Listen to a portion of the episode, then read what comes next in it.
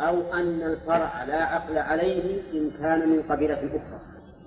وهذا قول ثالث كيف العقل عليه لا عقل عليه إن كان من قبيلة أخرى؟ مثل أبناء المرأة. أبناء المرأة إذا كانت المرأة من آل فلان وتزوجها رجل من آل فلان صار أبناؤها ليسوا من قبيلته أليس كذلك؟ فذهب بعض أهل العلم وإلى أنهم ليسوا من العاقلة يعني لا لا يعقلون. لا يؤدون شيئا من العقل لأن لأنهم من من قبيلة أخرى. وأصل هذا العقل كما سيأتي إن شاء الله تعالى علم فيه أنه مبني على النصرة والدفاع والحماية. ومن كان من قبيلة أخرى فليس فليس من أهل النصرة والحماية والدفاع. ولكن المفهوم المذهب كما ترى يقولون كما أنهم غانمون بالإرث فهم غارمون بالعقل. وكيف نجعلهم غانمين؟ ونورثهم ثم لا يساعدون مورثهم إذا دعت الحاجة إلى ذلك بالعقل. فالأقوال في أمور النسب ثلاثة أو أربعة. أربعة. أنهم؟ من غير القبيلة مثل؟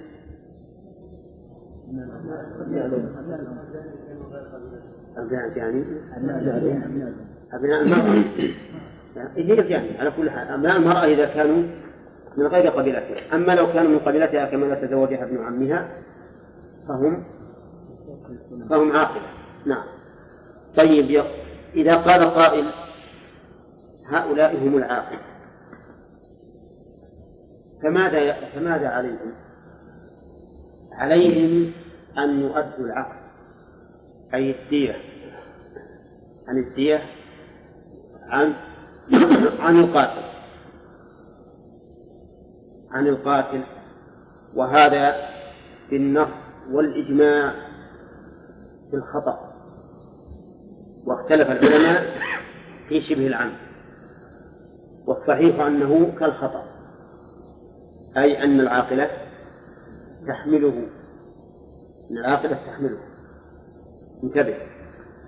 فالعاقلة تحمل نعم عن الجاني يمكن يأتي طيب. إذا هؤلاء هم العاقلة وسموا لذلك لما سبق.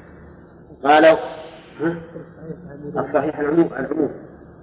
صحيح العموم. لأن أولادها وإن كانوا من غير قبيلتها فهم فقد وجب عليهم نصر نعم. ولا عقل على رقيق. لا عقل على رقيق. يعني لو كان للجاني قريب رقيق يعني لين وليس بخشن؟ من الرقيق يعني مملوكا مملوكا ضده الحر لو كان له قريب رقيق مملوك فإنه لا عقل عليه. لماذا؟ لوجهين الوجه الأول أنه ليس من أهل النصرة في العادة. لأنه مملوك. والثاني أنه لا مال له لأن مال المملوك لسيده. والدليل قول النبي صلى الله عليه وسلم من باع عبدا وله مال فماله للذي باعه إلا أن يشترط المبتاع فجعل المال للذي باع. إذا لا عقل على رقيق من وجهين الوجه الأول أنه ليس من أهل الصلاة خالدا والثاني أنه لا يملك مالا حتى يدفعه نأخذ من هذا أنه يشترط لتحميل العاقلة أن يكون العاقل حرا. ولا لا؟ تمسكوا هذا الشرط. لك ما شروط تحمل العاقلة يقول شروطها كذا ونبدأ به من الآن. والشرط الشرط الأول هذا إيش؟ أن يكون حرا. حرية قال ولا على غير مكلف. من غير مكلف؟ الصغير والمجنون. لقول النبي صلى الله عليه وسلم رفع القلم عن ثلاث. فلا يحمل الصغير ولو كان عنده مال كثير. ولا يحمل المجنون ولو كان عنده مال كثير. لماذا؟ لأنهما ليس من أهل النصرة غالبا ما هو المكلفين مكلفين من هذا حق مالي لآدمي فهو كالإنفاق لكن لأنهما ليس من أهل النصرة غالبا أنت عندما تضام هل تستبدأ بالصغير؟ ها؟ لا أو بالمجنون؟ لا إذا لا عقل على صغير ولا على مجنون. خذ شرطا ثانيا؟ التكليف. يعني يشترط لتحميل العاقلة أن يكون مكلف؟ مكلف. ثاني هذا الثاني. طيب لو كان لو كان له أخ صغير عنده مال كثير وابن عم بالغ عنده مال. والأخ؟ لا لأنه صغير غير مكلف طيب. ولا على فقير. ولا على فقير. كلمة فقير مأخوذة من الفقر وهو الخلو وهو موافق للقصر القصر المكان الخالي نعم. وهذا يسمونه الاشتراك الأصغر. يعني أن الكلمتين يتوافقان في الحروف ويختلفان في الترتيب. ثم هذا اشتقاق المعنى واحد تقريبا. فالفقير مأخوذ من أصله من الفقر وهو الخلو الموافق لكلمة القصر في عدد الحروف وإن كان يختلف في الترتيب. فالفقير هو الذي لا يجد شيئا. فالفقير الذي لا يجد شيئا ولو كان قريبا من الجاني لا يحمل شيئا. لماذا يا عيسى؟ بمعنى؟ بقلبك وقالبك. لماذا لا يحكم الفقير؟ ليس عنده مال. لا يقال إنه يجب في ذمته حتى يغنيه الله لأن المسألة كلها مبنية على النصرة والمحاماة. وهذا فقير لا يستطيع. ومن كان فقيرا معدما كيف نلزمه بالمال؟ زد شرطا ثالثا أن يكون غنيا. أن يكون غنيا. فما هو الفقر المانع؟ وما هو الغنى يجب أن نعرف أن الفقر في كل موضع بحسبه. فمثلا في باب إيجاب الزكاة الغني من يملك نصاب وفي باب إعطاء الزكاة الغني من عنده قوته وقوت عائلته لمدة سنة. وفي باب النفقات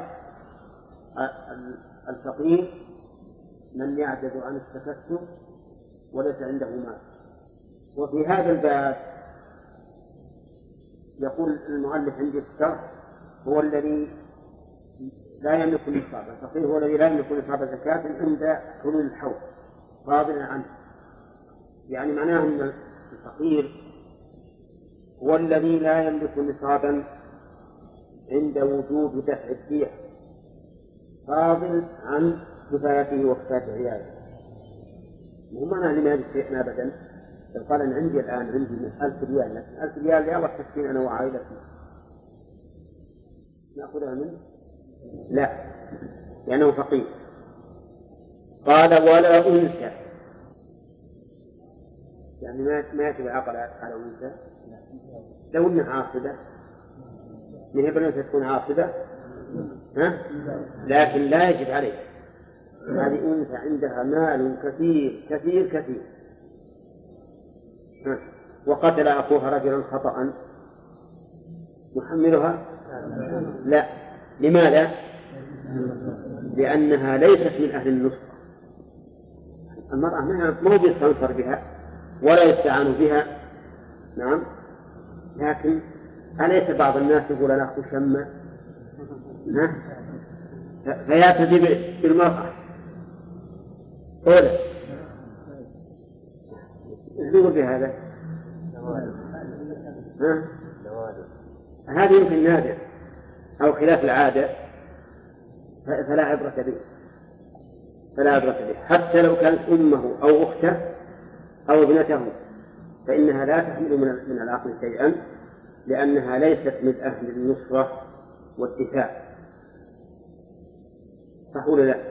ولهذا ما تجد أحدا يستغيث بامرأة أبدا إلا في بعض الأحوال النادرة. يقال إن رجلا قالت له امرأة أريد أن أسابقك.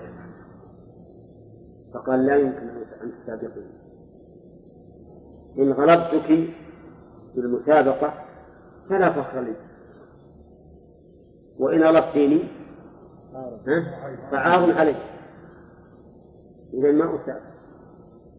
صح كلامه ولا لا؟ صح. إن سبقها ما, ما, ما في فخر. معروف أن الرجل أقوى من المرأة وأصدق من المرأة وأحق. وإن سبقته فهو عاق يعير وهذا فلان اللي سابق المرأة وسبقته نعم. لكن هذا ما, ما لم تكن زوجته كان زوجته الرسول صلى الله عليه وسلم سابق عائشة مرتين. طيب.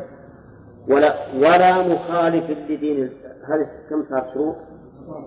أربعة. ولا مخالف لدين الجاني مخالف لدينه يعني بأن يكون الجاني مسلما ولا كافر. أو بالعكس.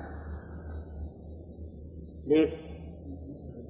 لأنه ليس من أهل النصرة. إذ أن إذ أن الفصل بين المسلم والكافر ولو كان أقرب قريب ثابت. شرعا وعقلا. قال الله تعالى لما قال لنوح يا رب ربي إن ابني من أهلي قال له إنه ليس من أهلك. إنه عمل غير صالح. ولهذا قال النبي عليه الصلاة والسلام لا يرث المسلم الكافر ولا الكافر المسلم وإذا انقطع التوارث انقطع التعاون والتناصر فلا يحمل المخالف في الدين شيئا من العقل.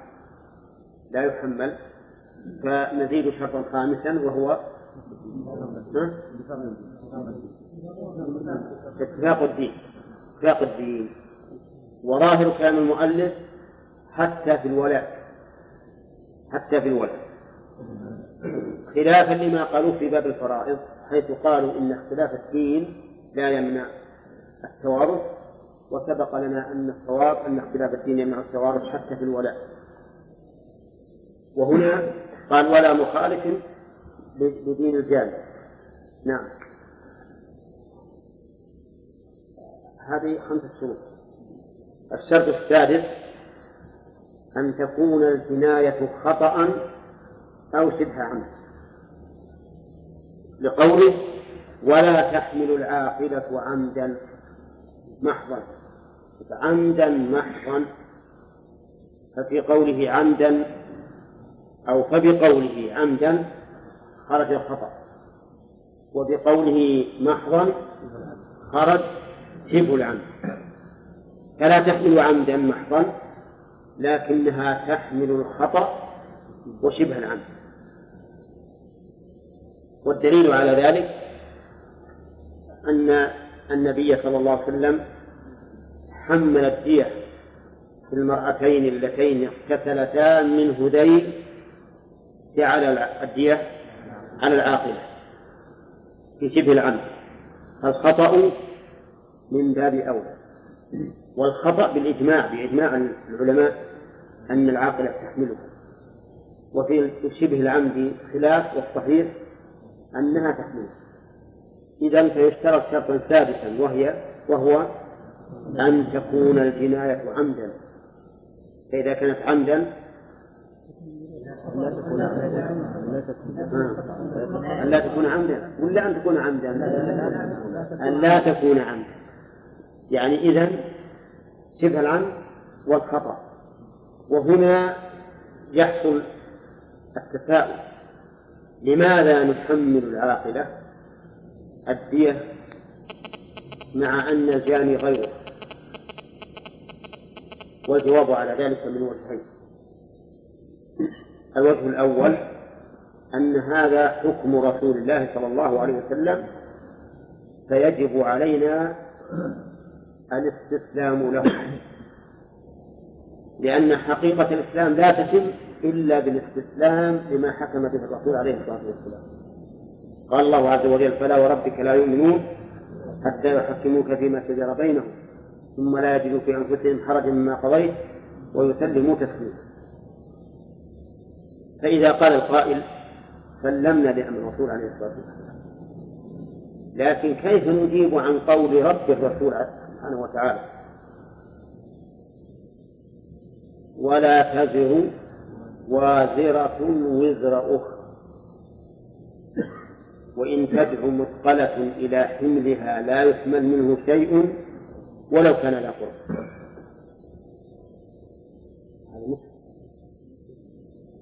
فالجواب أن هذا في الذنوب والآثام. لا تزر وزر أخرى في الذنوب والآثام. وأما في النصرة والمساعدة والمعاونة فذاك شيء آخر. فإيجاب الدية على العاقلة من باب النصرة والمعاونة كما أوجبنا على على على الغني الإنفاق على من؟ على الفقير على قريبه الفقير. أما قوله سبحانه وتعالى لا تزر وزر أخرى فهذا في الذنوب والآثام. أم لم ينبأ بما في آية أخرى أم لم ينبأ بما في صحف موسى وإبراهيم الذي وفى ألا تزر وازرة وزر أخرى وأن ليس للإنسان إلا ما سعى. وقد أجمع العلماء على أن الرجل لو وهب لإنسان شيئا من ماله الذي الذي حصله بكسبه وكسبه فذلك جائز ولا ممنوع؟ جائز. وهو ليس من سائر المعطى. فدل ذلك على أن المراد بالآية الذنوب والآثام. لا تزر وازرة وزر أما الوجه الثاني بتحميل العاقلة الدية ذكرنا وجهين الوجه الأول الدليل من السنة والوجه الثاني أن الخطأ يقع كثيرا من الإنسان. ولو حملناه كل خطأ يقع منه لا تنفدنا ماله. فكان من الحكمة أن يناصر ويعاون. فإن قلت هذه الحكمة موجودة في عهد الصحابة وفي زمن مضى لكن لها لها عاقبة سلبية كما يقولون في وقتنا الحاضر وهو أن الإنسان إذا علم أن عاقلته سوف تحمل الدية عنه ها صار يتهور ولا يبالي. قتل نفسا أم لم يقتل؟ كما كما الجواب عن هذا. ها؟ نعم. ما هو التفصيل؟ نعلم أنه مثلا يتعمد هذا الشيء وأنا ليس متعود تدفع الآخر وإذا كان متعمد ويعرف منه متعمد لا نقص لا إذا عرف منه التهاون إيه؟ فإنه لا تتحمل لا تتحمل إذا نقيد النص. طيب. الاقسام يفصل. يقول إذا كانت هذا يؤدي إلى تهور الجاني وعدم مبالاته فإننا نحمله ذلك. نحمله الدين. نادر.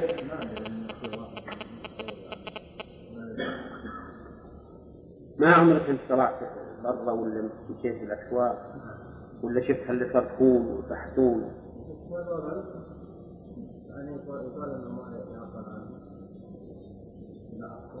يقول عليك يمكن أدي اللي هو؟ أن نديها العاقلة؟ مشكل. تجينا عدم اهتمام العلم. ها؟ اي نعم. نعم. اي طيب. ها؟ إيه؟ مو مو راح يتعمد. يروح يدعس الناس. أو يتهكم على القول. لكنه يتهاون. نعم. لا يحدث الحكم مع العاقبة لا. هذه يكفي هي فقط ها؟ يكفي لا يحمل أي أبدا. ولا قرش واحد. اللي ذكر عادل الشيخ ها؟ الذي ذكره عادل. عادل؟ عادل اي أجيب أقول الذي ذكره الأخ عادل. وما هو ما هو ما وجه جهاد لأنه هو ليس عن إيه. فمن هذا الباب يجعله على العاقل وبما أنه تهور ها إيه. لأنه يعجبه. يحمله يتحمل عنه مرة العاقبة يتحمل عنه مرة إيه. في المرة الثانية آه. تفصيل جديد طيب نعم وعلى كل حال ال- الواجب أن أن نتمشى على الشرع وكما يظهر لي أن من ظهر منه أمارة التهور وعدم المبالاة فإنه يحجز يعني يعذر يعذر بما يراه ال- الإمام. قد يكون تعذيره بسحب رخصته قد يكون تعذيره بسحب السيارة. المهم الذي الذي يرى الإمام ولي الأمر يعذره به. وأما الأمور الشرعية فيجب أن تتمشى على ما جاء به الشرع. عرفتم؟ هذا هو الأصل. نعم. طيب. نعم. عمدا؟ اي نعم لا ولا تحمل عمدا محضا. لا تحمل العاقلة عبدا. يعني لو أن أحدا قتل عبدا خطأ. أو شبه عمد فإن العاقلة لا تحمله. لماذا؟ لأن ضمان العبد يجري مجرى ضمان الأموال. ولهذا دية العبد دية العبد قيمته. بالغة ما بلغت فلا تحمله العاقلة. انتبه. عندما يقتل العبد فكيف تكون ديته؟ قيمته. بالغة ما بلغت إذا فضمانه جار مجرى ضمان الأموال. وإذا كان كذلك فإن ضمانه يكون على القاتل. كما لو قتل الإنسان بهيمة. رجل أراد أن يرمي صيدا فأصاب بعير شخص. فماتت البعير. من يضمنها؟ العاقل ولا القاتل؟ القاتل. فكذلك العبد. لأن ضمانه ضمان أموال وقال بعض العلماء إن دية العبد مضمونة على العاقبة. لأنه إنسان ولأنه تجب الكفارة في قتله تجب الكفارة في قتله فإذا وجبت الكفارة وجبت الدية وإذا وجبت الدية فهي على العاقبة ولكن القول الأول أصح لأنه لا يلزم من وجود الدية أن تكون على الع... من وجوب الكفارة أن تكون الدية على العاقلة. كما عرفتم في الشروط مثلا لا بد من شروط إذا أضف إلى هذه الشروط السابقة كم هي؟ ألا يكون ضمان المقتول جاريا مجرى الأموال. فإن كان جاريا مجرى الأموال فإنه لا تحمله فإن العاقلة لا تحمله. إذا كان جاريا مجرى الأموال مثاله العبد ثانيا ولا صلحا. لا تحمل العاقلة صلحا. كيف صلح؟ القتل في الصلح؟ نعم. ادعى إنسان على شخص بأنه قتل مورثه. يعني جماعة جاءوا الشخص قالوا أنت قتلت مورثه. قتلت أبي أبانا. جاء جماعة قالوا لشخص أنت قتلت أبانا. فما قتل ما قتلت؟ قالوا قتلت. قتلته. فإما أن تسلم الدية وإما أن نشحوه. لما رأى أن المسألة تأزمت قال أنا بصالحكم عن هذه الدعوة. نصالح خذوا مني خمسين ألفا وفي أمان الله فهل تحمل العاقلة هذا الصلح؟ لا. لماذا؟ لأنه لم يثبت. ما ثبت ببينة ولا باعتراف القاتل أو ولا باعتراف الذي ادعي عليه القتل إنما هو صلح عن دعوة. والعاقل ما له فيها دخل. فمعنى قول عن صلحا يعني إيه؟ صلحا. عن دعوى قتل أنكره من المدعى عليه. يجب أن نعرف معنى العبارة. ولا صلحا يعني عن دعوى قتل أنكره المدعى عليه. وتعليل ذلك أن هذا لم يثبت والعاقلة لا تحمل شيئا لم يثبت. فإذا قيل إن هذا قد صالح قلنا هذا الرجل صالح عن عن الدعوة عليه. وبإمكانه أن يصر على الإنكار ثم يحاكم إلى القاضي. ولا لا؟ وإذا حاكم إلى القاضي تبين الحق. وعلى هذا فنقول إن الصلح لا تحمله العاقلة لهذا السبب لعدم ثبوته. ولا اعترافا لم تصدقه به. هذا أيضا لا تحمله. اعترافا من المدعى عليه. لم تصدقه به. أي بهذا الاعتراف. مثاله أن يدعى على شخص أنه قاتل. فيعترف. لأنه هو القاتل. ولكن العاقلة قالوا ما نصدق أبدا ولا قتل. فهل نلزمهم؟ ما نلزمهم لأنه ما ثبت هذا ببينة. لم يثبت هذا ببينة. إذا على من يكون؟ يكون على الجاني الذي أقر. لأنه أقر ولا أن يبين والعاقلة لم تصدقه. وعلى هذا فلا يلزمها ما لم تصدق به أو يثبت ببينة. طيب ولأن ولأن لو ألزمنا العاقلة بذلك في الدية لكان فتح باب لأهل الحيل لأهل الحيل يقول تعالى ادعوا علي أنا اللي قاتل أبوك ونحمل عقلك الدية. وتكون و... وأنا بقي. أدق وتكون الدية بيني أنا وياكم. أنصار. نعم. الشرط أربعون لنا عشرون ولكم عشرون. يصلح هذا يعني ممكن هذا ولا ممكن؟ ممكن. ولهذا يجب أن نسد كل باب يمكن أن يتحير فيه المسلمون. طيب إذا قال قائل عرفنا أن العاقلة لا تحمل اعترافا لم تصدق المعترف به. فما تقولون؟ هل الأولى أن تصدق أو الأولى أن تنكر؟ وهل يعني إنكارها مقبول؟ نقول يجب أن تنظر العاقلة إلى القرائن. فإن دلت القرائن على صدق المقر وجب عليها أن وتبرئ ذمتها مما يجب عليها. وإن لم يغلب على ظنها صدقه فلها أن تنكر.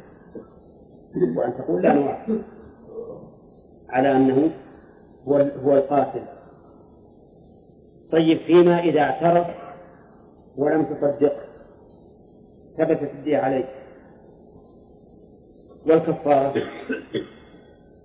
عليه ولا لا؟ عليه لكن عاد بينه وبين الله إن كان صادقا في اعترافه وأنه هو قاتل لزمت وإلا لم تلزم يقول ولا ما دون ثلث الدية التامة. يعني ولا تحمل العاقلة ما دون ثلث الدية التامة وهي دية الحر المسلم الحر الذكر المسلم. هذه دية الدية التامة هي دية الحر الذكر المسلم. كم هي؟ مئة بعيد ما دون الثلث لا تحمله العاقل. كذا ما تحمل العاقل من الثلث؟ طيب. لو أن رجلا قطع ثلاثة أصابع من ذكر حر مسلم خطأ. العاقلة؟ لا. طيب ثلاثة أربعة. تحمله العاقلة لأن الأربعة فيها أربعون وهي فوق الثلث. الجائفة تحملها؟ الجائفة. المؤلف يقول ما دون الثلث. الجائفة تحملها ولا لا؟ كم فيها الجائفة؟ ثلث. تحملها. طيب الموضحة دون الثلث الموضحة كم فيها؟ خمس ملك دون الثلث لا تحملها. الهاشمة المنقلة لا تحملها. المأمومة تحملها. لأن فيها ثلث كذا. طيب هل هناك دليل أو تعليل؟ الدليل أن ذلك هو المروي عن أمير المؤمنين عمر بن الخطاب رضي الله عنه. أنها لا تحمل ما دون الثلث ولا ريب أن عمر بن الخطاب رضي الله عنه أحد الخلفاء الأربعة بل أحد الخلفاء الذين أمرنا باتباعه وهذه في الغالب لا تفصل عن اجتهاد قد يكون فيها نص حكم به رضي الله عنه ولم يروه عن النبي عليه الصلاة والسلام. وأما التعليل فلأن ما دون الثلث قليل. لا يشق على الجاني أن يقوم به. ولا يحتاج إلى أن يحمل غيره إياه للمواساة. لقول النبي صلى الله عليه وسلم الثلث والثلث كثير. الثلث الثلث كثير. وعلى هذا فما دون الثلث لا تحمله. والثلث ما فوق تحمله طيب رجل قتل مجوسيا خطأ. تحمله العاقلة. شوف تحمله العاقلة. لا لا المقتول مخالف للدين لا شك. لكن القاتل والعاقل كلهم مسلمون.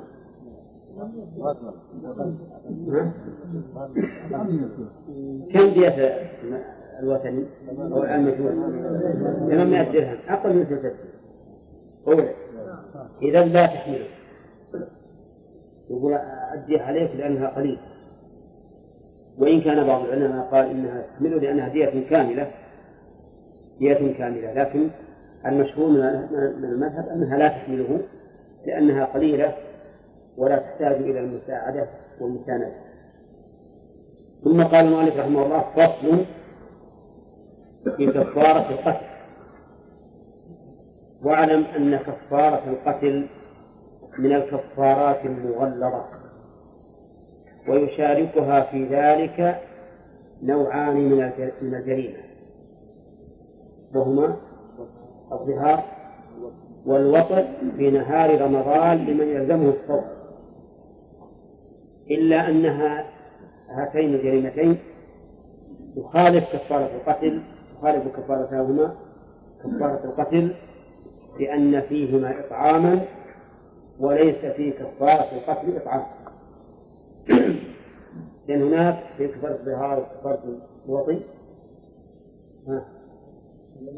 ترتيب رقبة أو دم شهرين متابعين أو إطعام ستين مسكينا. لكن هذه ما فيها إطعام. إما عتق رقبة وإلا صيام فقط. ودليل ذلك قوله تعالى وما كان لمؤمن أن يقتل مؤمنا إلا خطأ إلى آخره. قال المؤلف من قتل نفسا محرمة خطأ مباشرة أو تسببا بغير حق فعليه كفارة. وصول القلوب لا مصحح مصحح بغير حق. انتبهوا للقيود والألفاظ العامة. أولا قال من قتل؟ من قتل. ومن اسم شرط وأثناء الشرط بالعموم. فيشمل كل قاتل حتى الصغير. نعم حتى الصغير. والمجنون؟ ها؟ والمجنون. والحر والعبد؟ والحر والعبد ها؟ ما هو من باب أولى المهم على كل حال يشمل الحر والعبد طيب يشمل الذكر والأنثى؟ الذكر والأنثى. كل هذا داخل في قوله من من. عرفتم؟ والمسألة هذه أما إذا كان بالغا عاقلا فلا ريب أن الكفارة تلزمه لقوله تعالى ومن قتل مؤمنا خطأ فتحرير رقبة مؤمنة. وأما إذا كان غير بالغ ولا عاقل فإن في المسألة خلافا بين أهل العلم. فذهب أبو حنيفة وجماعة من أهل العلم إلى أنه لا كفارة على الصغير والمجنون. قال لأن الكفارة حق لله وليست حقا ماليا محضا فلا تلزمه لقوله صلى الله عليه وسلم رفع القلم عن ثلاث ومنهم الصغير والمجنون. فلا تلزمهما الكفارة لأنهما ليس من أهل التكليف. واضح؟ وهل مثلهما النائم؟ يعني لو نامت امرأة على طفلها وهي لم تشعر معه هل عليها كفارة؟ نعم عليها كفارة. وإن, لا وإن كانت مرفوعة عنه القلم لكن عليها الكفارة لأنها من أهل التكليف والنوم مانع.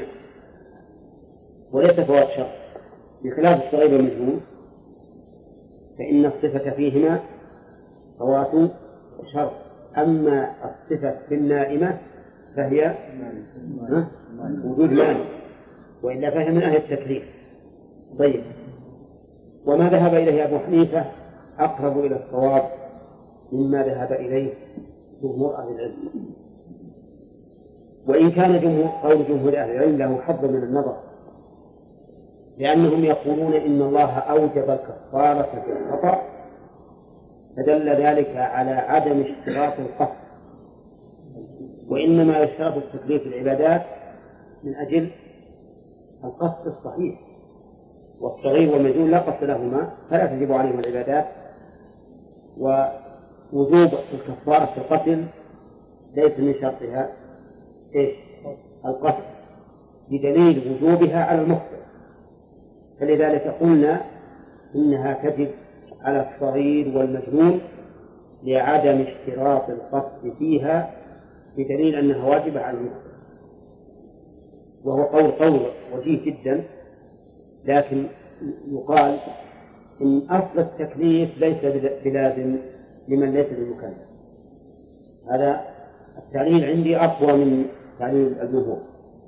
طيب قوله قتل أو نقول من لزمته دية إنسان وجبت عليه كفارة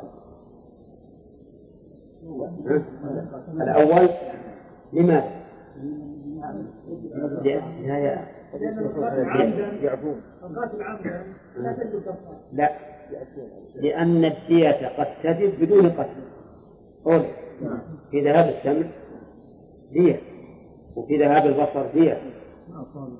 وكذلك اليد اليدين. وقد قطعهما جميعا فيهما دية. ولهذا نقول التعبير بالقتل لا بد منه. ودليله القرآن. ومن قتل مؤمنا خطأ.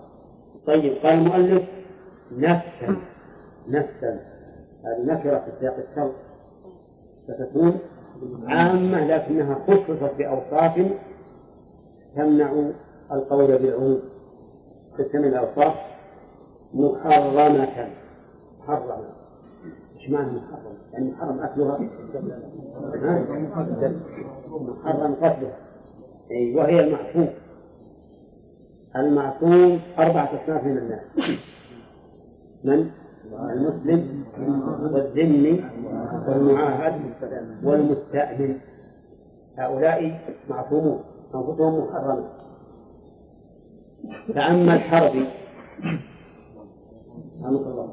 لو قتل إنسان حربيا خطأ فليس ليس بمظلوم لا بدية ولا بكفارة لأنه غير معصوم.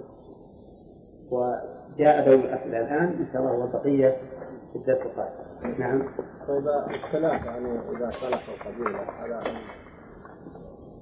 الدول المالية والسلوك كثيرا أو قليل مثل الدم قليلا أو قليلا. إيه.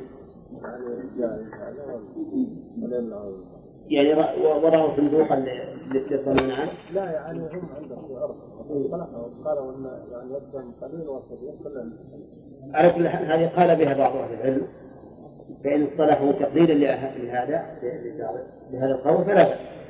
وأما إذا كانوا يعتقدون المشهور من الإمام أحمد فلا يجوز أن يجعلوا في دين الله ما ليس منه. الم- المباشرة يا شيخ. يعني مثل تعليل أبو حنيفة. المرأة طيب في الحديث؟ مثل المرأة يقول والنائم ها؟ يقول الصغير والمجنون والنائم لا لا نعم تجد فيه تجد فيه الكفارة حتى على قول حنيفة اي نعم إيه، حتى على قول الإمام. كيف أخرجه؟ الحديث؟ سمعت ما ما ما, ما نقول. لا. وش قلنا وجه إخراجه؟ أن أن عدم التكليف في النائم لا لفوات الشر. يعني لا لأنه ليس منها التكليف لكن لوجود مانع وهو النوم. نعم. إذا أنكرت بعض العاصي أن يكون القاتل حرا ها؟ كيف؟ إيه هو القاتل والجاني لا أصلا ما في إلا إلا القتل أو ما أو من الثلث فأكثر إذا نقول لا يكون الجاني. نعم.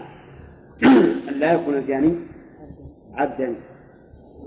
لأنه إذا كان عبدا فجناته في رقبته نعم. طيب. كفارة القتل. مش معناها كفارة القتل؟ أخذت رشاد أن هذا من فعله. والزكاة ليست من فعله.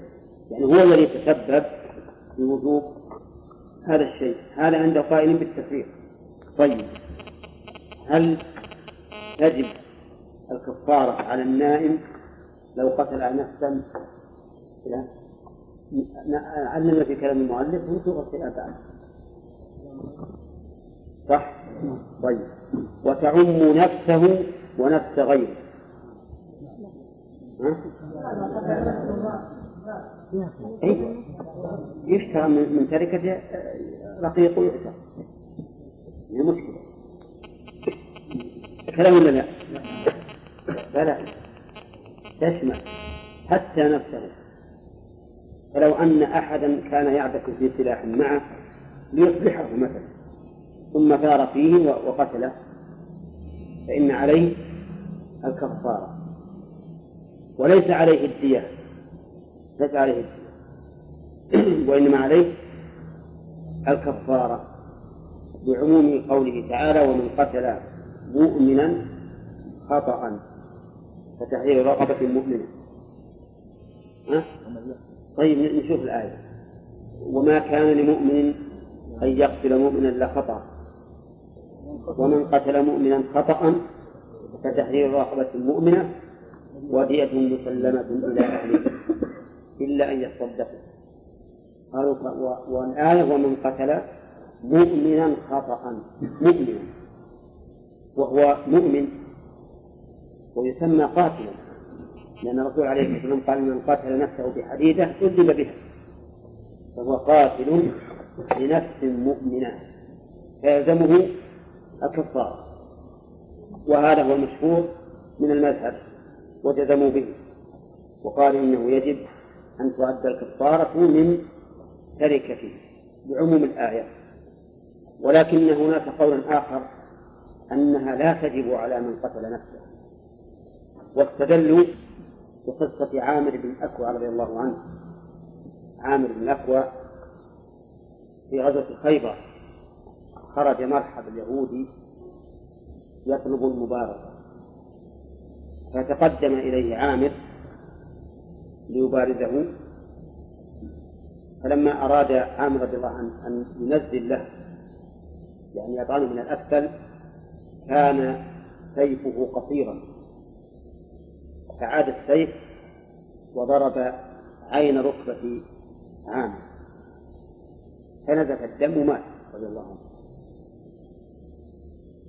فلما مات شك الناس فيه. وقالوا بطل عامر حتى إن بعضهم توقف في الدعاء له.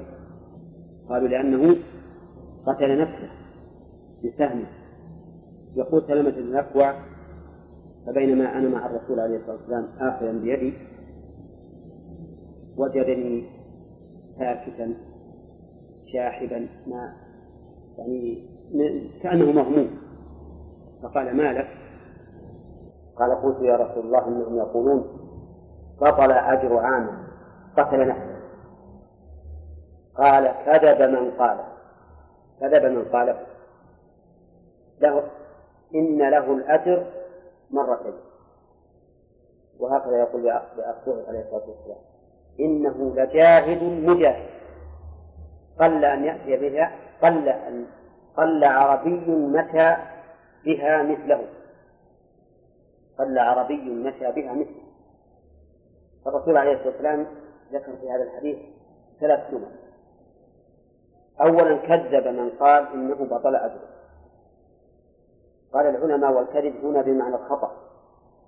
يعني أخطأ لأنه لم يطابق قوله الواقع. لأنهم ما أخبروا عن شيء حدث. إنما قالوا قولا ظنوه. وكلامهم هذا إنشاء وليس خبرا فقال كذب.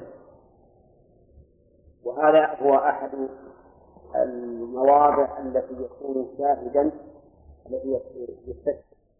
كما يقال شعر شاعر.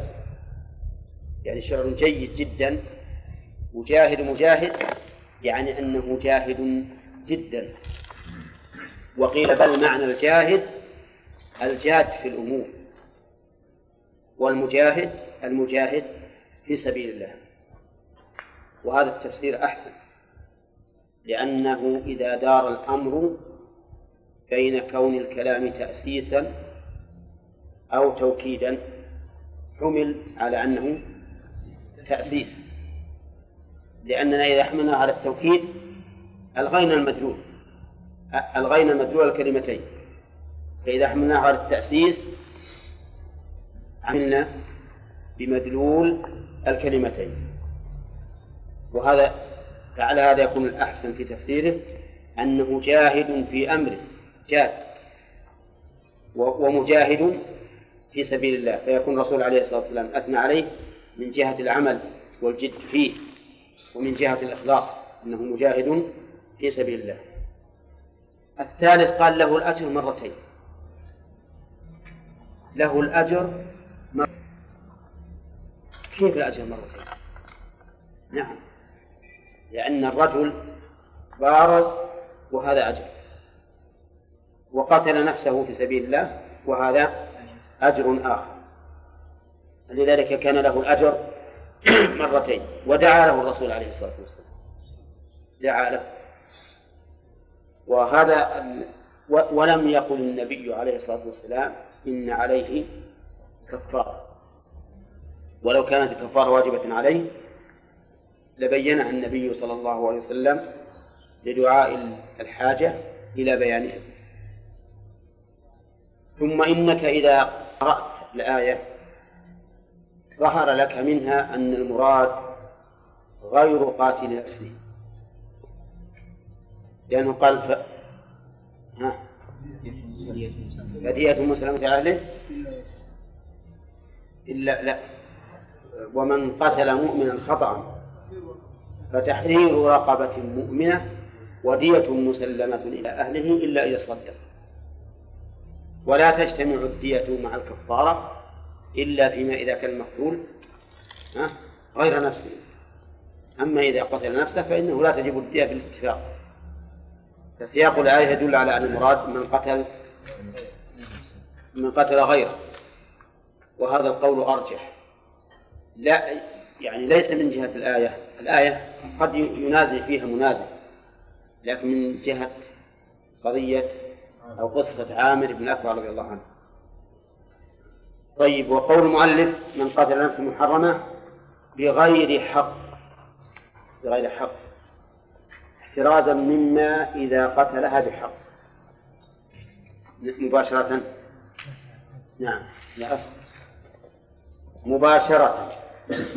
أو تسببا. يعني قتلها مباشرة أو تسببا. المباشرة واضح أن أن يباشر القتل هو بنفسه.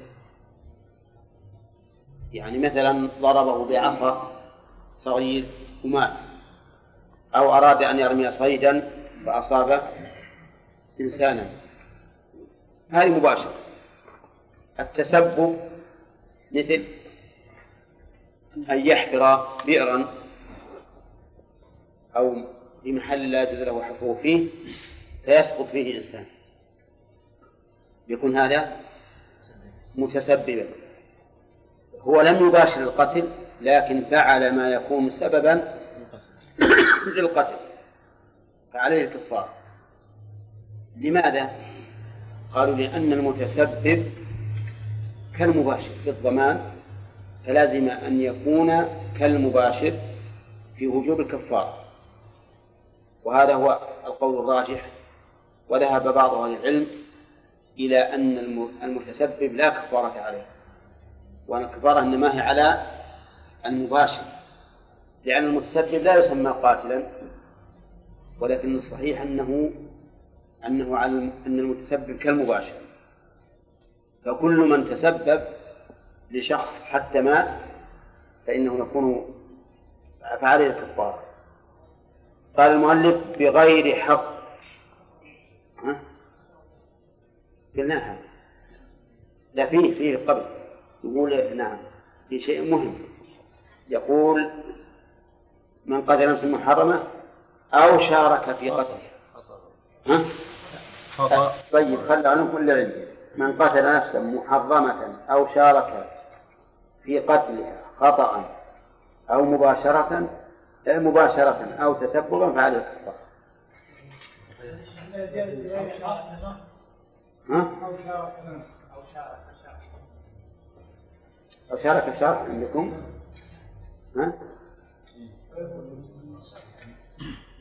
وبغير حق ما عندكم؟ موجودة؟ غير موجود عندنا قتل نفسا محرما مباشرة أو أو تسبب بغير حق. هذا الصحيح. طيب أول قال المؤلف أو شارك فيه. من قتل أو شارك. إذا شارك القتل فعليه الكفارة وعليه وعلى شريكه دية واحدة. الدية واحدة والكفارة متعددة. فإذا اشترك اثنان في قتل شخص فعليهما دية واحدة. وعلى كل واحد منهما كفارة وهذا كثير. يصطدم اثنان بسيارتيهما وكل منهما مخطئ. فيموت من بينهما رجل. يموت من بينهما رجل. فعليهما دية هذا الرجل. دية واحدة. وعليهما كفارتان. على كل واحد كفارة. ولو مات من بينهما رجلان فعليهما ديتان؟ وأربع كفارات. كذا؟ و... لماذا لا يقول أنا أنا أكفر عن واحد ونكفر عن واحد؟ لا تتبعض وأنتم الآن اشتركتم. كل واحد منكما شارك في قتل كل واحد منهما.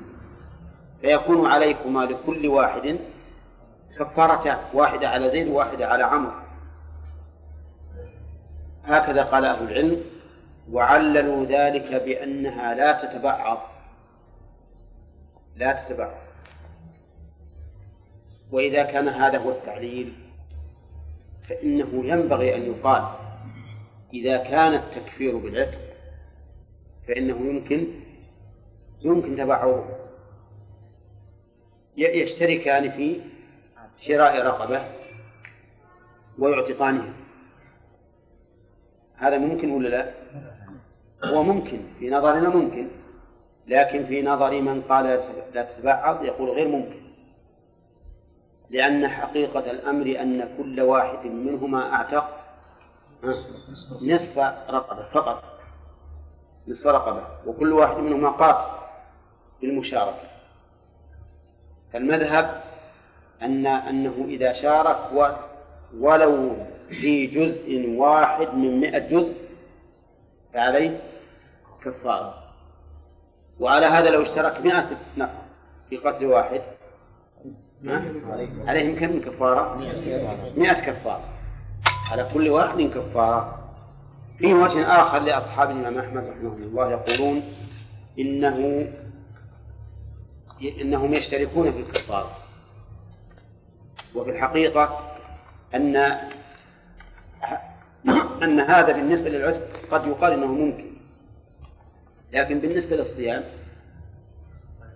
غير ممكن في الواقع. كيف؟ طيب ما صام شهرين. ما في كفارة فيها شهر فقط. بنفس التأييد ما أعتق إلا نصف رقبة وهذه لكن العتق قد يقول قد يقول قائل مبنى على التحرير وعلى المال. يعتمد على المال أكثر لكن الصوم عبادة بدنية محضة إيه؟ إيه؟ صام عن كل واحد شهر إلا إن كان يتبع يقول أنت تصوم عن فلان وأنا عن فلان على كل حال الاحتياط المذهب في هذه المسألة الاحتياط هو المذهب وأن يلزم لكل واحد كفارة ولو ولو كثر المشركون طيب ما هي الكفارة؟ الكفارة عتق رقبة فإن لم يجد فصيام شهرين متتابعين. ودليلها قوله تعالى ومن قتل مؤمنا خطأ فتحرير رقبة مؤمنة ودية مسلمة إلى أهله إلا أن يصدقوا فإن كان من قوم عدو لكم وهو مؤمن فتحرير رقبة مؤمنة وإن كان من قوم بينكم وبينهم ميثاق فدية مسلمة إلى أهله وتحرير رقبة مؤمنة. فمن لم يجد فصيام شهرين متتابعين توبة من الله وكان الله عليما حكيما. لا بأس أن نقف قليلا في الآية. ذكر الله في الآية ثلاث أصناف مؤمن ومعاهد ومن قوم عدو لنا وهو مؤمن. مؤمن منا. ومؤمن من قوم عدو لنا. ورجل ورجل غير مؤمن بيننا وبينهم ميثاق. الأول قال الله فيه كتحرير رقبة مؤمنة ودية من المؤمن؟ يجب فيه أمران تحرير رقبة مؤمنة ودية مسلمة لله. والثاني من قوم بيننا وبينهم ميثاق فيه كفارة من بين نعم من قوم عدو لنا من قوم عدو لنا.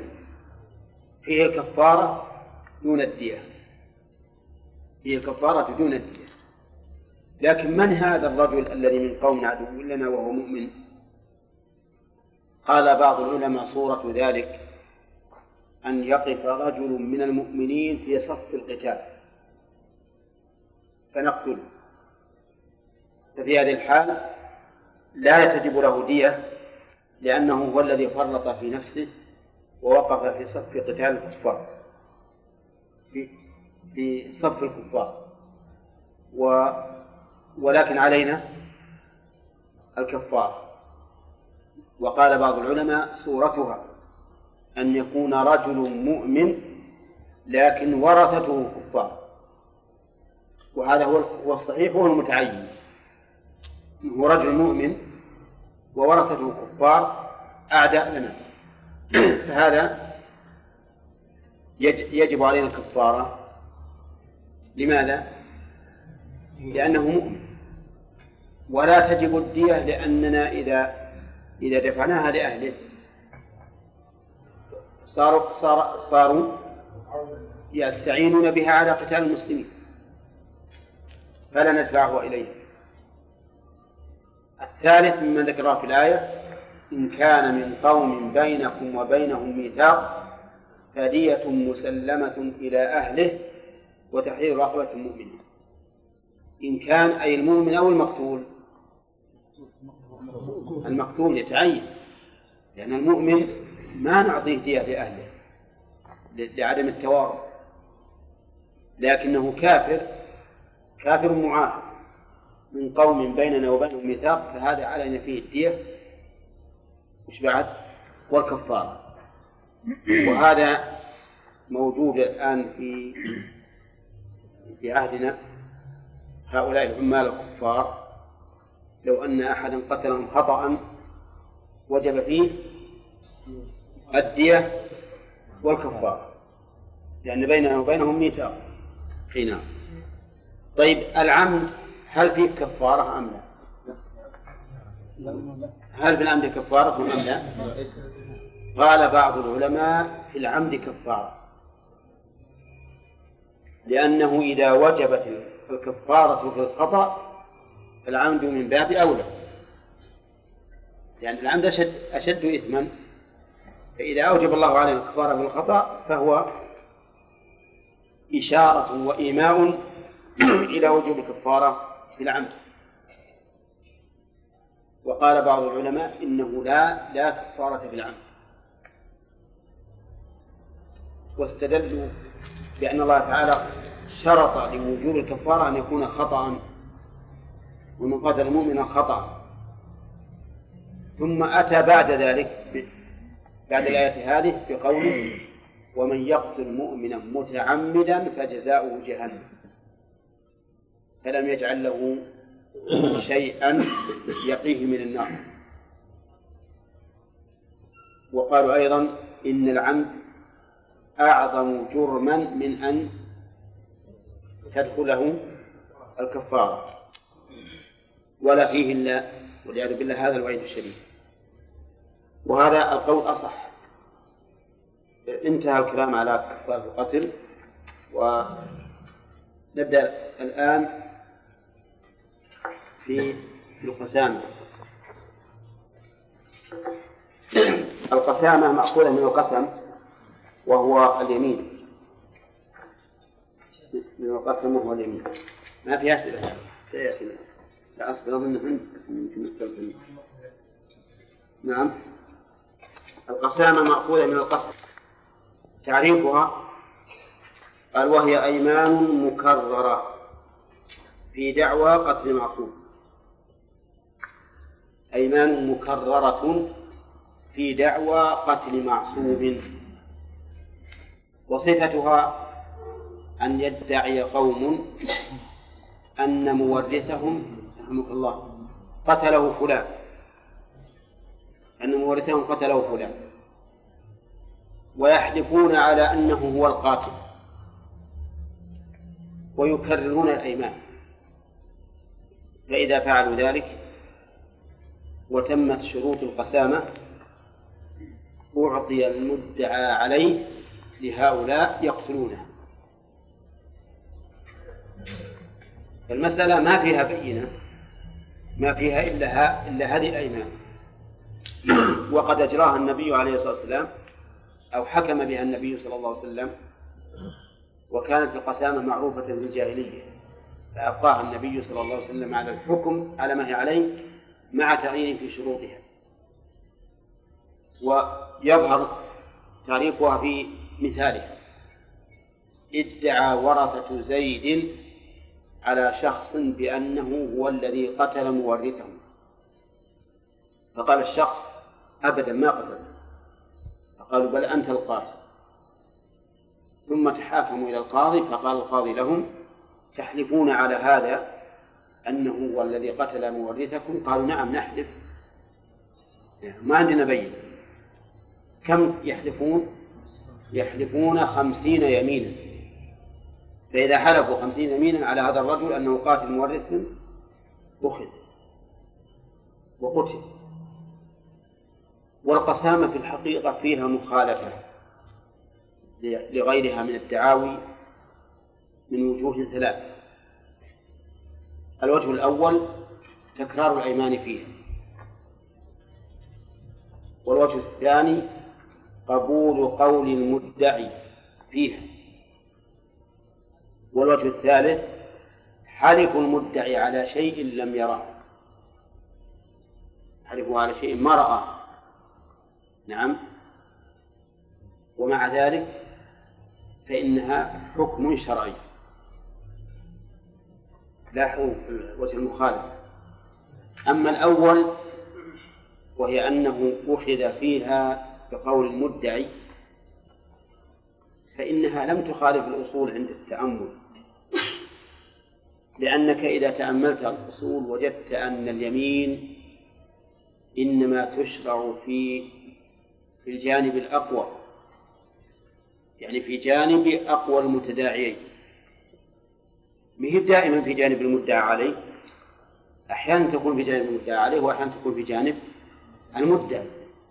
ينظر للأقوى الأقوى من الجانبين جانبي المدعي والمدعى عليه تشرع فيها اليمين بدليل أن أهل العلم قالوا لو تنازع الرجل والمرأة في أواني البيت قالت المرأة هذه لي وقال الرجل هذه لي. فالذي يصف للرجل ولو يكون له بيمينه. الدلة حبة القهوة. المرأة تقول لي والرجل يقول لي. نعم. من من نقل؟ المدعي حتى لو هي مع المرأة. المرأة تقول هذه بيدي. وهذا هو اللي يدعي يقول هذه لي. وهي لي الآن نغلب جانب الرجل نقول احلف انه لك وخذها لأن لأن جانبه أقوى. طيب آه، أيضا رجل آخر. وإلى الآن ما بعد صارت ما بعد صارت مشتركة إلى الآن.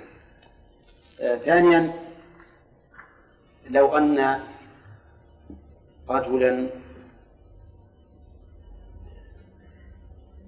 ذا وقار وهيئة وعليه مشلح وبر نعم. وثوب تترك. نعم. وغطرة بوال نعم. معه مسحات عامل يده. وإلى جانبه عامل يقول مسحات لي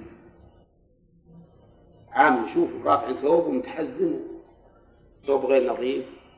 معروف إنه عامل العامل يقول هذه المسحات لي؟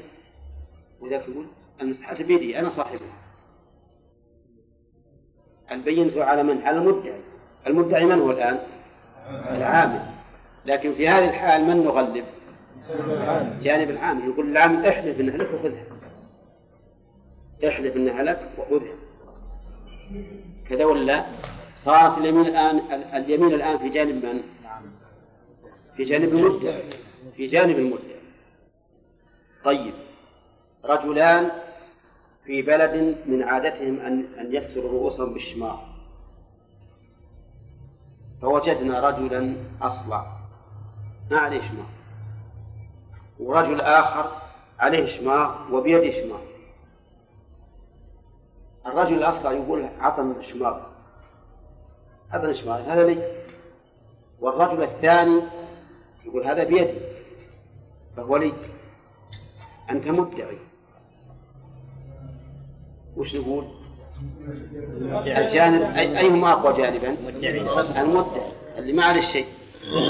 فنقول لهذا الذي ادعى أنها له احلف وخذه تبين الآن أن القسامة ليست شاذة عن أصول الدعاوى. لأن في الدعاوى ما يشهد لها والقسامة فيها قرائن ترجح جانب المدعين وهو اللوث العداوة الظاهرة كما سيأتي في شرح المؤلف. بقينا الوجه الثاني من المخالفة أن فيها تكرار الأيمان. ولا غير من الدعاوي؟ تكرر فيها الأيمان ولا يمين واحد يكفي؟ يمين واحد يكفي. والقسامة تكرر. لماذا؟ نقول لعظم شأن الدماء. مثلا دعوة في دم بحيث إذا أقدم هؤلاء على على اليمين وحلفوا خمسين يمينا أعطوا الرجل وقتلوه. وهذا أبلغ ما يكون من الخطر. فمن أجل ذلك كررت بخمسين يمينا. ويبقى النظر لماذا جعلت خمسين يمينا ولم تجعل عشرة أيمان مثلا. نقول هذا ليس إلينا.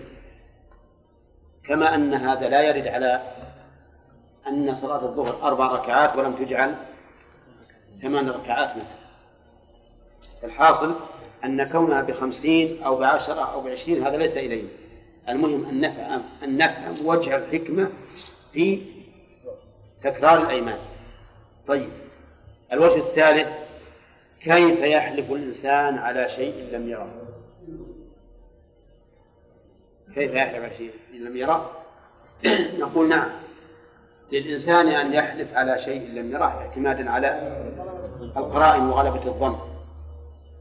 له أن يحلف على شيء لم يره اعتمادا على القرائن وغلبة الظن.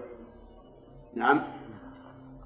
والدليل على هذا أن النبي صلى الله عليه وسلم أقر الرجل الذي جامع زوجته في نهار رمضان حين قال والله ما بين لابتيها أهل بيت أفقه مني ما قال لا تحلف لأنك ما تدري بل أقره لأن عنده غلبة ظن إيمان مكررة أيمان جمع يمين وهو الحلف مكررة كم قدرها؟ خمسون يمينا. في دعوى قتل معصوم. في دعوى قتل.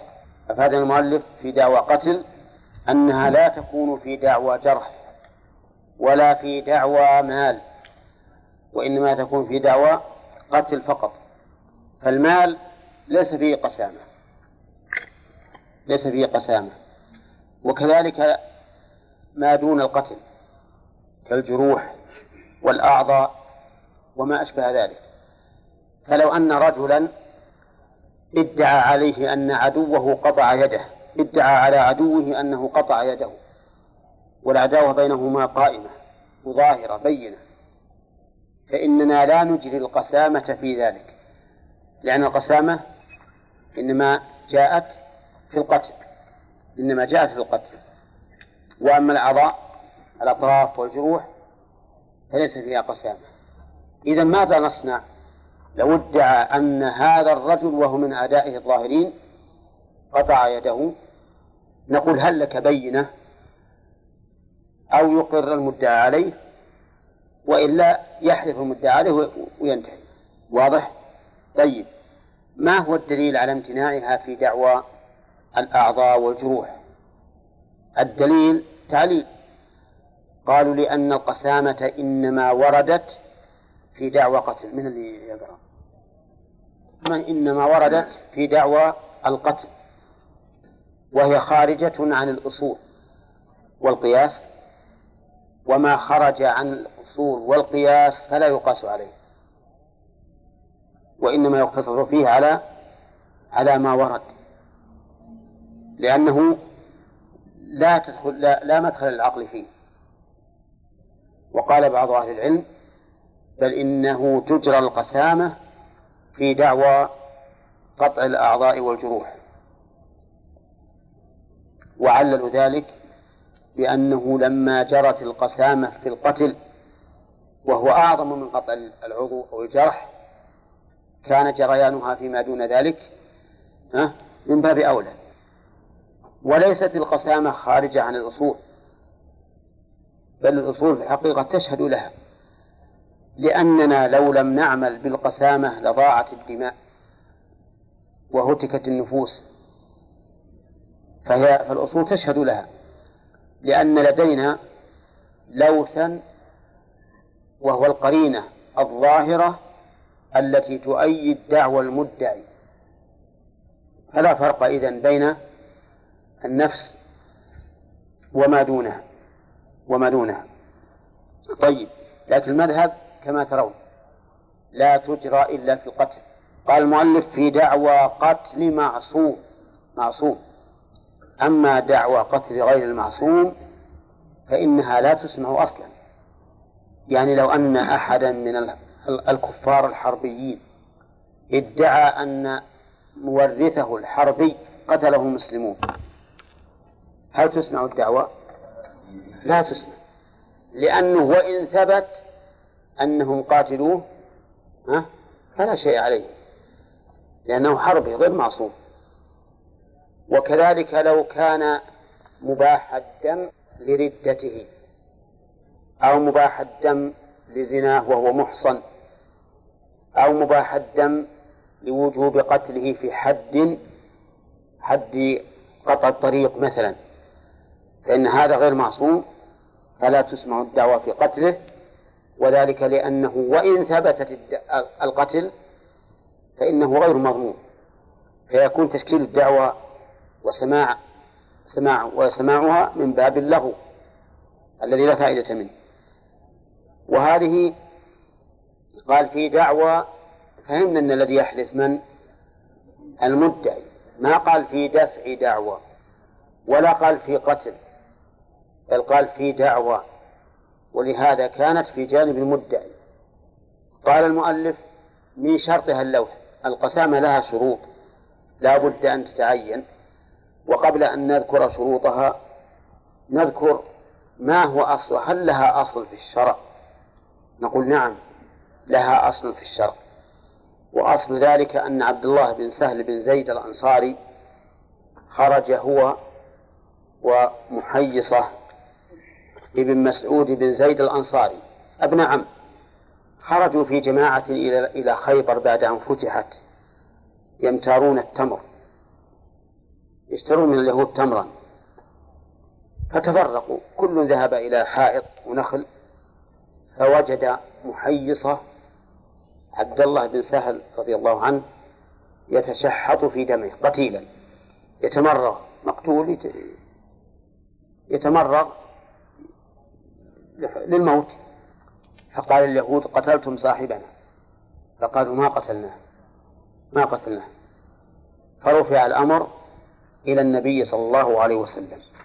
فتقدم إلى النبي صلى الله عليه وسلم عبد الله بن سهل أخو عبد الرحمن المقتول وحويصة ومحيصة. فأراد عبد الرحمن فأراد عبد الله أن يتكلم. نعم. عبد الله المقتول نعم. أراد أن يتكلم فقال النبي صلى الله عليه وسلم كبر أو قال الكبر الكبر. فتكلم حويصة ومحيصة فقال النبي عليه الصلاة والسلام تحلفون خمسين يمينا وتستحقون دم صاحبكم. في رواية تحلفون على رجل منهم أنه قتل. فقالوا يا رسول الله كيف نحلف؟ ونحن لم نرى ولم نشهد فأخبرهم أن اليهود يحلفون خمسين يمينا. فقالوا لا نرضى بأيمان اليهود. لا نرضى بأيمان اليهود. فوداه النبي صلى الله عليه وسلم من عنده. وداه من عنده. وهذا دليل على أنهم لو حلفوا نعم لأخذوا لقتله لملكوا قتله. لملكوا قتله. هذا هو أصلها. وقد كانت القسامة معروفة في الجاهلية. فأقرها النبي صلى الله عليه وسلم يا عبد الله أقرها على ما كانت عليه في الجاهلية.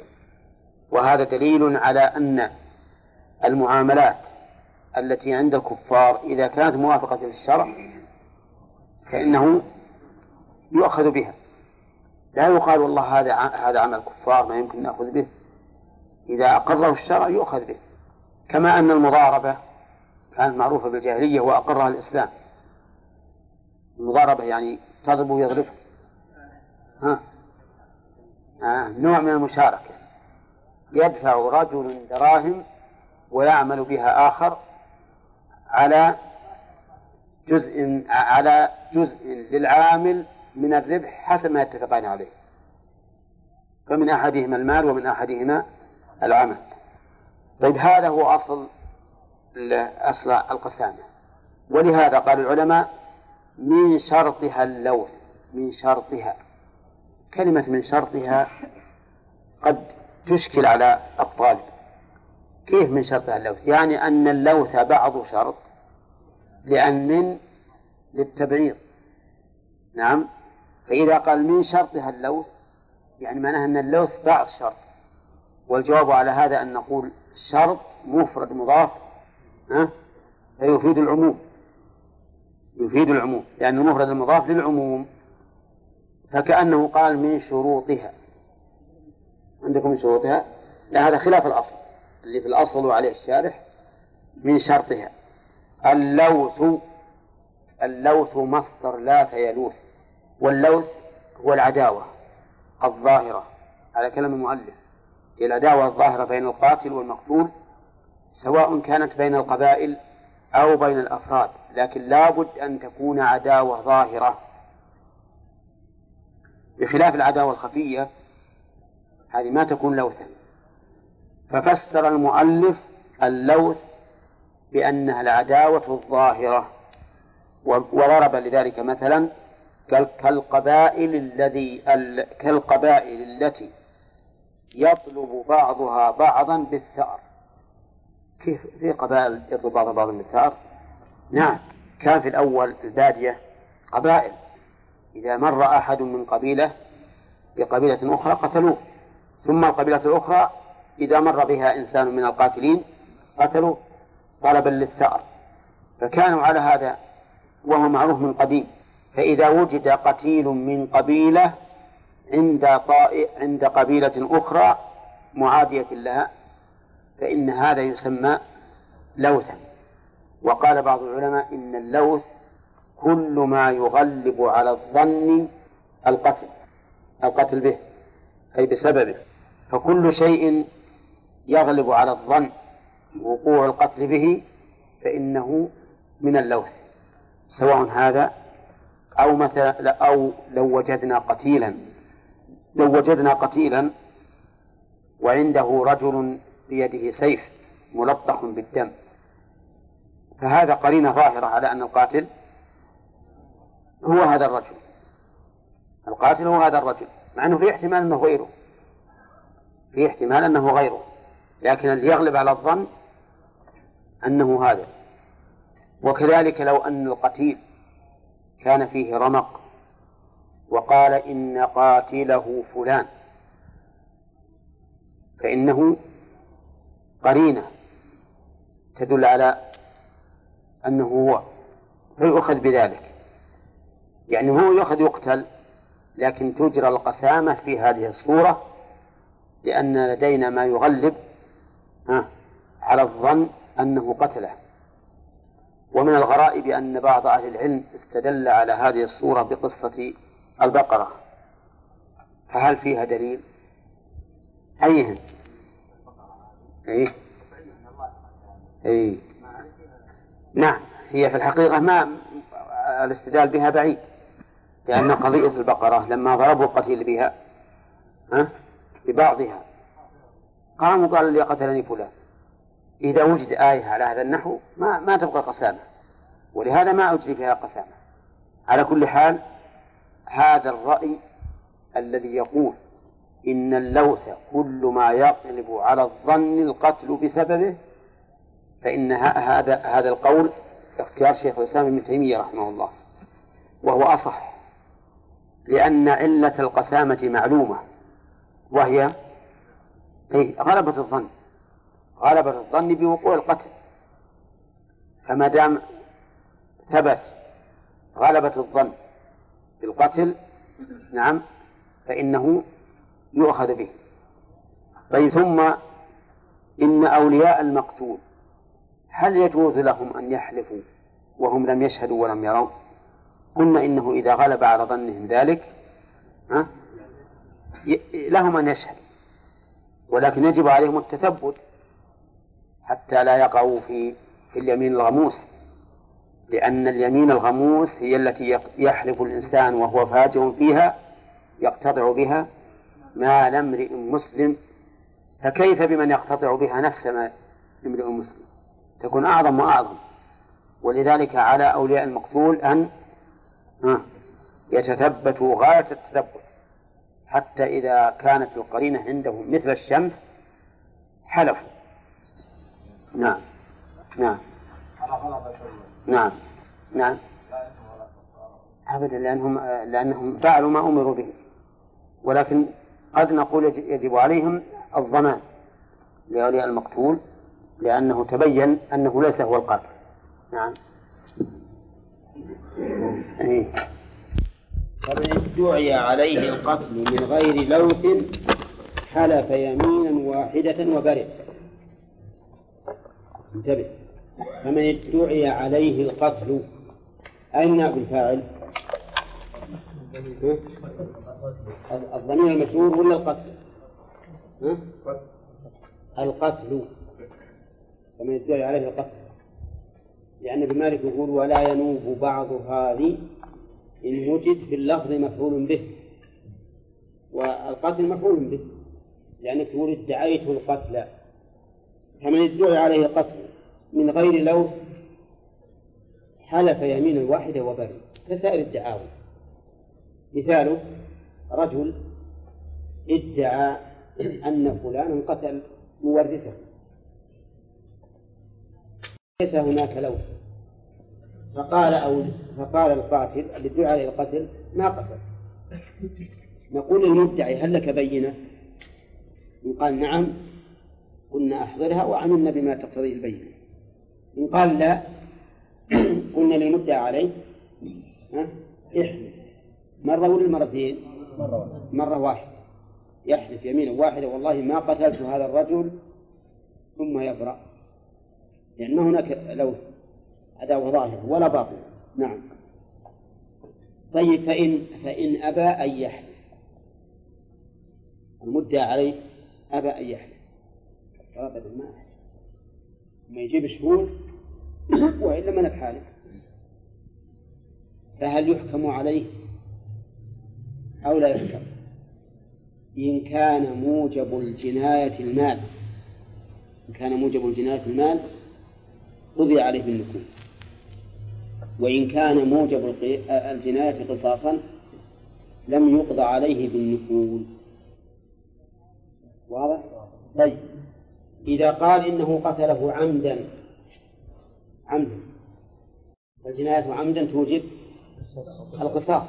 قال أبدا ما قتلت إن احلف قال ما بحال. نقول خلاص رح. ما نقضي عليه في شيء. ليش؟ لأن الجناية توجب القصاص. توجب القصاص والقصاص لا يقضى فيه بالنكول لأننا لو قضينا فيه بالنكول لقتلنا هذا الناكل يعني معنى القضاء عليه بالنكول إن ناخذ منه المدعى به. فهنا لو قضينا عليه بالنكول لقتلناه. والنفس محترمة عظيمة. ما يمكن تقتل بالنكول لا سيما إن بعض أن بعض الناس قد تأخذه العزة بالإثم ويقول أبدا ما أحلف إما يجيب بينه ولا من بحاله ويكون صادقا في نفي الدعوة. لكن ما هو حاله فلو أننا قتلناه لاقترفنا جرما عظيما.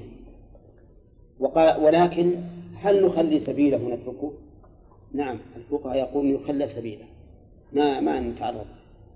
ولكن الصحيح أننا نلزمه الأمر الثاني الذي يجب بقتل العمد ما هو؟ الدية. لأن الدية مال أما أن يذهب هكذا المسألة خطيرة. المال ما في يذهب نفسه فنلزمه بالمال.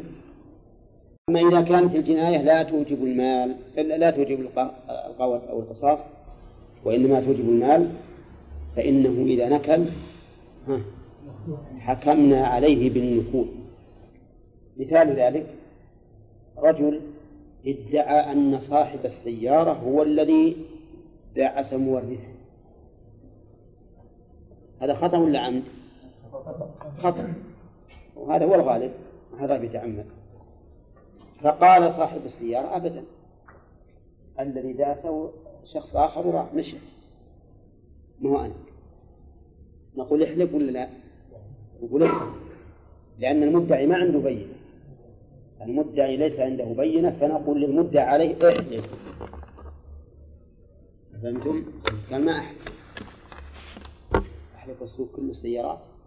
ما قال لنا يدعي عليه ما أحلف نقول له نقضي عليك بالنكول فنلزمك بالدية.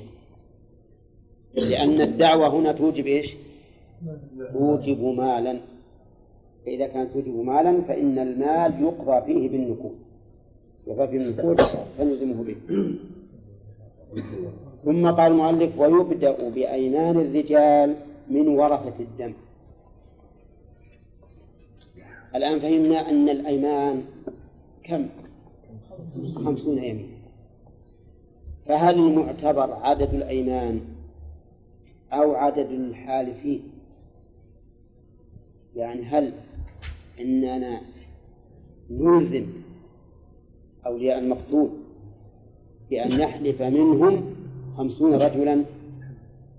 أو أن المقصود رحمك الله. أو أن المقصود خمسون يمينا ولو من رجل واحد.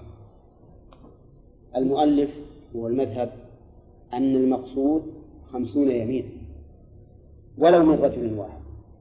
إذا كان لا يرث المقتول إلا هذا الرجل يحلف خمسين يمينا ويسحق. النساء لا مدخل لهن في القسامة.